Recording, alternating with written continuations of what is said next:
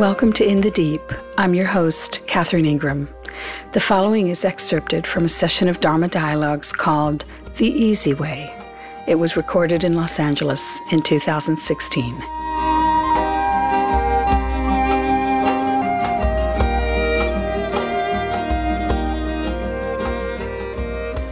My brother has nine grandchildren, ages eight and younger.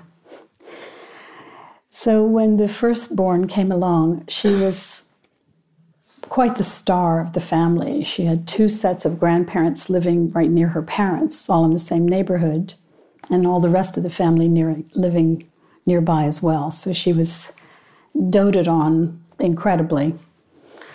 Um, but pretty soon, her siblings and cousins came along, and she had to, unfortunately for her, share a lot of the um, limelight which she had some time adjusting to. So, a couple of summers ago, when she was six, my brother took her younger sister out for a day at the beach. They went out on his boat and they went to the beach. They were gone all day. So he returns home to his house, and his oldest granddaughter happens to be over there, and she's sobbing her she's sobbing her heart out. And he thinks something terrible has happened. So he, sweetheart, what's going on? And she says, through her sobs, you spent the whole day with Maggie and you have been having fun all day. And she's just crying her eyes out, just the biggest catastrophe. So my brother says, he doesn't know what to say to her. He wants to calm her down. And he, he says to her, Well, how do you know that Maggie didn't get stung by a whole bunch of jellyfish today. And she brightens up and says, She did? now, usually, for most of us, we learn to curtail those kinds of sentiments. we are socialized as we go. We don't just sort of blurt out. First of all, we wouldn't be sobbing in. Um, the um, first place, even though inside we might be feeling a little jealous or some kinds of feelings like that. And we certainly wouldn't brighten up when we heard that our sister might have been stung by jellyfish. We learn along the way. We, we become more socialized. But of course, a lot of that material does continue to arise, doesn't it? And in many spiritual circles, that is made to be not okay, as though you have some control over it, right? As though, as though you could sort of decide or meditate enough or whatever, have some sort of realization that would prevent the arising of negative thoughts, pitiful thoughts, depraved thoughts, even. These arise. They arise in the awareness, they come on their own. And also all kinds of other troubling arisings. Let's face it, there's a lot of trouble in the world, and a lot of trouble comes and visits each of us. Minding our own business, it comes, right? So here's my what I use in emergency situations, whether it's something really banal like a rising of jealousy, or something a little more with a lot more teeth. Let's say someone has almost just hit you on the freeway. You've had a quite close call. Or you have just heard news either about your own situation, your own health, or about someone you care about. Or you've just read something incredibly troubling in the news. Here's my go to, and that is to go to silence, go to quiet. Now, that may not cut through immediately the stream of thought about the subject. But it's almost as if there are two currents now running. There's the surface current that is troubled, and there's the undercurrent that is getting very quiet. I liken this often to the, the ocean, the turbulence on the ocean when there's a storm, when there's a hurricane, when there's any kind of uproar on the surface. But the depths of the ocean are still and silent, like the Mariana Trench, right? Very deep place, the deepest of Earth.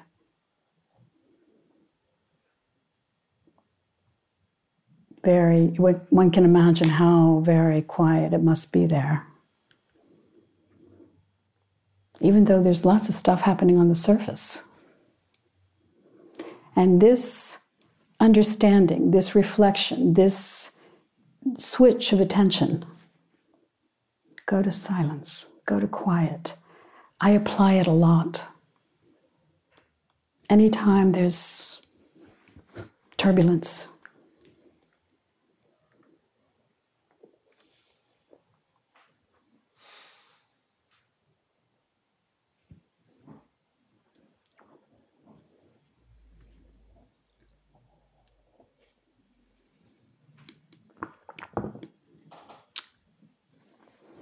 So one doesn't have to be afraid of the negative arisings. In fact, assume they're going to come. I often say, assume the mind is mad. Let's just start there. Assume that difficulty and according to your conditioning, maybe negative interpretations arise a lot or pettiness or whatever, doesn't matter. Not very, very few people have a kind of uh, very sweet, completely altruistic mind stream. very few people. Even the people who are manifesting beautifully with acts of altruism, often, if you get to know them and you, and you have really heart to heart conversations, you discover they're dealing with the same schmutz that the rest of us are. so don't worry about that. Don't bother trying to purify the content of your mind. It's pretty hopeless. Just don't bother. But rather, notice this silence, this quiet, these depths of yourself that in fact you know well.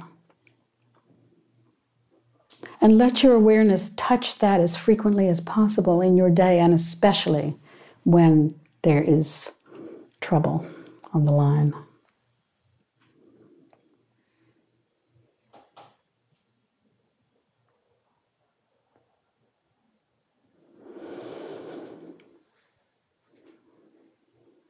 Okay, so I invite Anyone who'd like to speak, please feel free.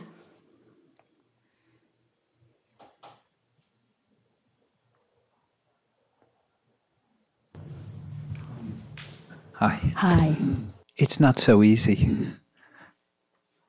I mean, what you describe um,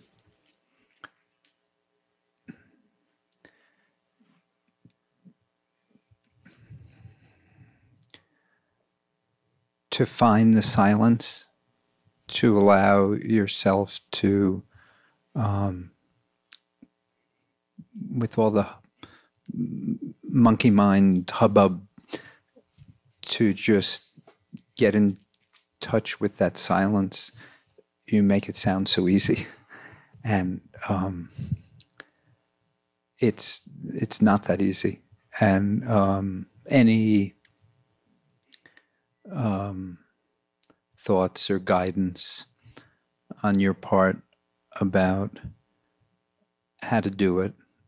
I, don't know that's contradictory. Um, no, I, I is um,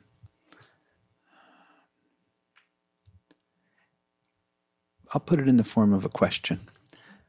What could your what would you have liked your brother to have said to his granddaughter? Oh, I was fine with what he said. I, I, I didn't. um, I was fine with what he said, you know. Um, but let's address your other question, really.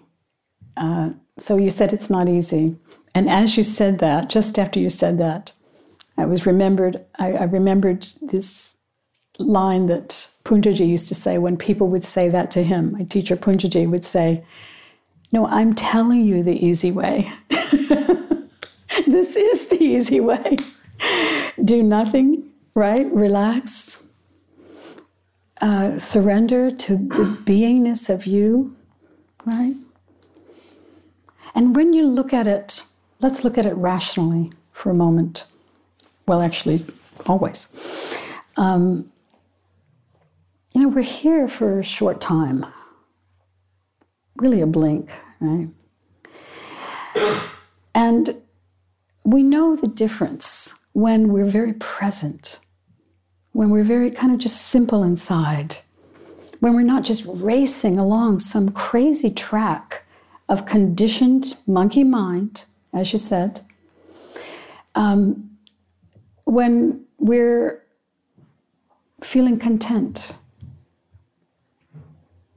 when we're grateful, you know, when we look at what we enjoy in this world, love, that the love in our lives, you know, the, the, the abundance that we live in. We're in the courtyard of the planet, right? We're like the royals of the planet. And I know people think here in our culture, they compare themselves to the 1% or something, especially in this town. And, uh, you know, and they feel they're just poor. They're barely making it. My house is only worth a million dollars, right? um, so, you know, it's very skewed, and people forget gratitude. You know, it would take a very short time living in a different circumstance before you would be thinking about how easy and wonderful your life is. So, all of this by way of saying we get distracted on complete nonsense, on a, a kind of sort of a. Uh, what's the word I want? A, a wheel of desire. And time passes in a weird, fast way, weirdly fast. Like, I noticed that the times of my life where that was the program, you know, they're like a blur. Like a year can pass really quickly. It's like you don't even know what happened, or two years, or a decade can just go by. It's like, what, what was that? Whereas when there's this brightness of presence, when there's this strong, easy sense of being, such that, you know, your eyes are wide open, you see what you're looking at, you actually see it. You hear clearly. I spoke last night about just the fidelity of when your awareness is open and free, your intake of information has sort of perfect fidelity or almost perfect, right? And it somehow elongates your sense of time, right? When, when you have a day in, in strong awareness, it feels like it's longer than a day. And that's not in a bad way. It's not in a negative way. It's in a rich way, right? just as certain of our experiences of life, even just a few hours, pop in our memory many years later because they were drenched with a kind of intensity. So I'm suggesting that you have a light intention, you've heard me say this before, a light intentionality to just touch that space all through your day as much as you can. It doesn't have to be all the time. Just often. Is this instead of, or your version of a meditation practice? Yes, it's, it's my version of a very relaxed, it, it can be done in the grocery line, in traffic, uh, on the telephone, right? Uh, even watching television. It's the, the spaces between the notes, Yes, As exactly. John yes. Cage would have talked about. Yes, exactly, exactly that. The spaces between the notes or the silence around the music. Yeah. Yes.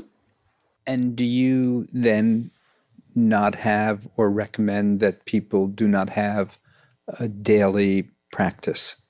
No, I don't. I don't say not to. Of course, um, um, if whatever is helping you touch that stone of, you know, your touchstone, by all means, right? It doesn't have to be that. Is my point. It doesn't have to be that. If that does help you, well and good, wonderful, you know. But a lot of times, um, people are in circumstances all through the day that uh, it's very useful to just dip in, go to silence, go to quiet. I'll I'll I'll share with you um, something I do because I do try to do what you're talking about. Yeah. Especially when I'm dealing with my 12 year old when she doesn't want to do her homework. Um, in my meditation practice, I've developed a habit of putting my tongue on t- touching the roof of my mouth mm. with my tongue mm. while I practice. Mm-hmm.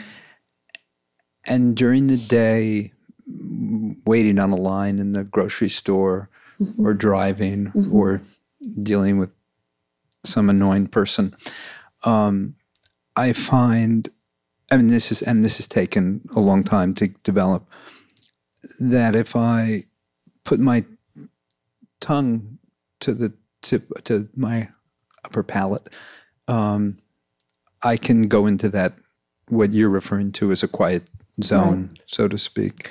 And it gets me in touch with that. And then I can then deal with what's happening in a more controlled and peaceful way. And it's worked well for me. I'm just sharing that. Beautiful. I don't know if you have your own methodology or tech well, um, I, technology. I am, I'm telling you my methodology tonight. I, I simply say, go to quiet. and you actually say that to yourself. I mean, I mean, it's a thought that arises. Right, it's a thought say that it out loud, but you know, Like, just no, I just understand. just switch the attention. You know, it's just right. you know. So I mean, I apply it often because there's a lot of troubling information that floats around. Yes. you know, and I feel very because I watch, uh, you know, I pay attention to the news. It's just part of my conditioning. It's just part of my makeup. I'm not suggesting people do it, but I happen to be someone who does pay attention to the news, and um, I've even been studying climate science for two years, which I totally don't recommend. but anyway, um, so there's a lot of very troubling news that I'm privy to. And, um, you know, a lot of times it will cause the arisal of scary feelings, feelings of dread, feelings of foreboding, feelings of depression. Um, and I, you know, I'm quite hyper aware if that starts to get strong to go to silence, to go to quiet, to, to you know, stop letting the story kind of take over. Um, so in this these ways, right? One just I call it mind management. You know, you're just um, you're you're directing your attention very lightly. It doesn't take a big yanking. You know, you just lightly direct redirect it. And even if there's some residue, you know, there's a little residue that comes of nervousness or a little bodily uh, chemistry that arises. It's okay, you know. One isn't bothered by that. You know that it's passing and that it was part of the process. So I, I hope everyone is hearing that we're not speaking about some level of attainment that you're going to land on and be forever free. Right? I, I've often likened it as like, you know, the, the old space movies where you know you're zooming along in space and then they hit what was called warp speed. I don't know if it has any basis in reality, but but then suddenly everything goes. And that's how I think people imagine some idea of something called enlightenment, which I don't know what that is, but I think that's how they imagine it. That it's just you know you're going along, going along, you're trying, trying, trying, and then you hit warp speed. but I doubt it's like that. Um, I think it's more like you're dealing with the stuff as it arises. Right? You just handle it as you go. And mostly, you can, if this appeals to you, you can spend a lot of your precious life in this kind of strong, bright sense of presence. It's not far away, it's right here. We overlook it, right? You know, I said, I don't know whether it was last week or the week before, I see, I often look at things from the perspective of my deathbed. And from the perspective of your deathbed, every boring moment you had during your life is going to look pretty good, right? Every difficult moment, every little struggle, every little disappointment, not to mention the joys, the high points. But when you see it from that perspective, you realize, wow, this is pretty, actually pretty amazing. Pretty amazing to be these creatures with this level of experience So I say, don't miss it. Just float in this, float in it as much as you can. You'll have moments of forgetting, we all do. You'll have moments of irritation. You'll be surprised by your own pettiness sometimes. I love the, the story my teacher, my teacher and longtime friend and long ago boyfriend, Joseph Goldstein, used to tell of um, he had been in a month long retreat and he came after the after the month. He had nobody had seen him during the month. People were putting his food outside of his door. Um, he finally came out after a month and he walks into the staff dining room and everyone said wow you're here. God how was it? And he shook his head and he said the mind has no pride you know, the mind, it's just wild, you know. So let it be as it is. You don't have to fight. Let it be. Some people are very lucky with their conditioning. They had fabulous parents. Wonderful, smart, wise, loving people, right? And they were genetically blessed as well. There's a few of those on the planet. I have rarely met any of them. Very few of these in the world. Most of us, it's been a rough and tumble ride, right? We're lucky to have survived it. And um, so, okay, there's conditioning that comes with that. You know? I said last week or the week before, in my own case, I have, I have a lot of anxiety conditioning.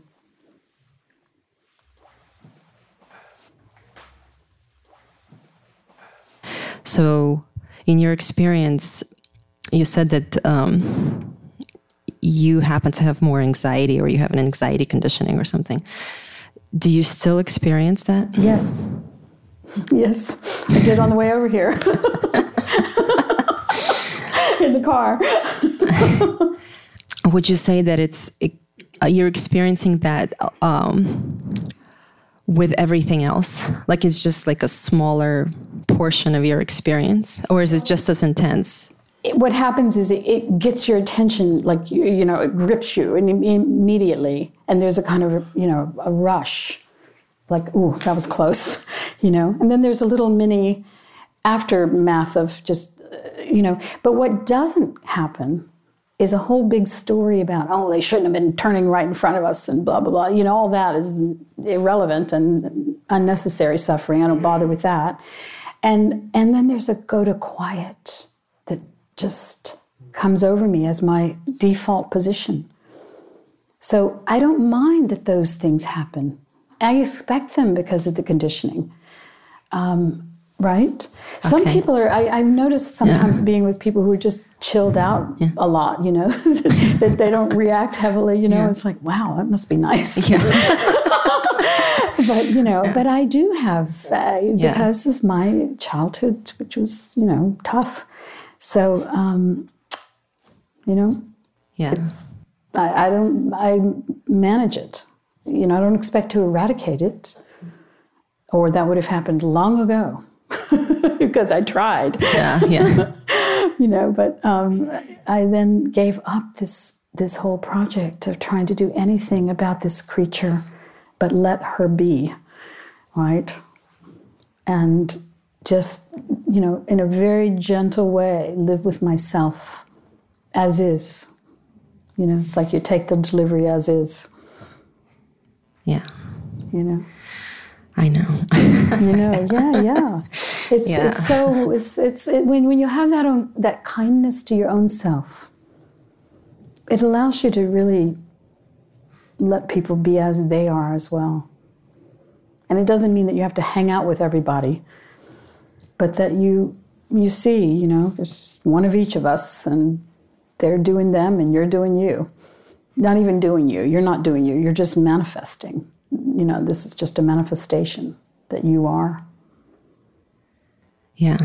yeah. Sometimes there's still that little hope that maybe one Maybe day I it will be go somebody away. else. I mean, that's really ultimately what people. That's really the. If you take it to its rational conclusion, they want to be somehow somebody else, but not really, right? It's actually okay to be you.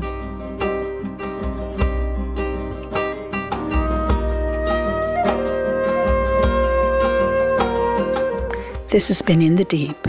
If you'd like to know more about my work, book a private session by phone or Skype, or make a tax deductible donation in support of these podcasts, which would really help as it takes quite a lot of time and expense to produce them every week, please visit catherineingram.com. Till next time.